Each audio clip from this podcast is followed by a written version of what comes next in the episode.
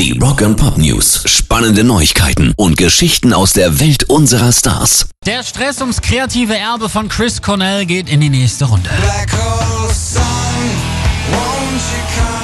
Eigentlich sollte ein Film über seine letzten Tage in Produktion gehen. Alles war geklärt. Jetzt gibt's das Veto der Familie.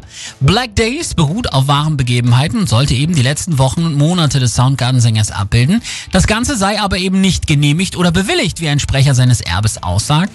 Niemand habe seine Nachlassverwaltung gar wegen des Films kontaktiert. Ob das beispielsweise eine Klage nach sich ziehen könnte, ist noch nicht bekannt.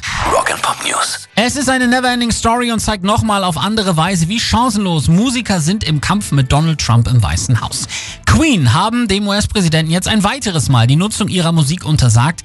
Er hatte mal wieder We Will Rock You für ein Video genutzt. Seit 2016, also seit dem Anfang seiner Zeit im Weißen Haus, befinden sich Brian May und Co. jetzt bereits im Kampf gegen das amerikanische Staatsoberhaupt. Mehrfach hat er ihre Musik teilweise in voller Länge genutzt und das Verbot der Jungs hat bislang einfach mal rein gar nichts bewirkt und das ist doch nicht zu fassen. Welche Willkür da herrscht und dass man das zu keinem Zeitpunkt unterbinden kann, denn es hat ja schon im Prinzip jede Rockband ihm was verboten. Von den Stones über Aerosmith, Green Day, Metallica und so weiter und so weiter.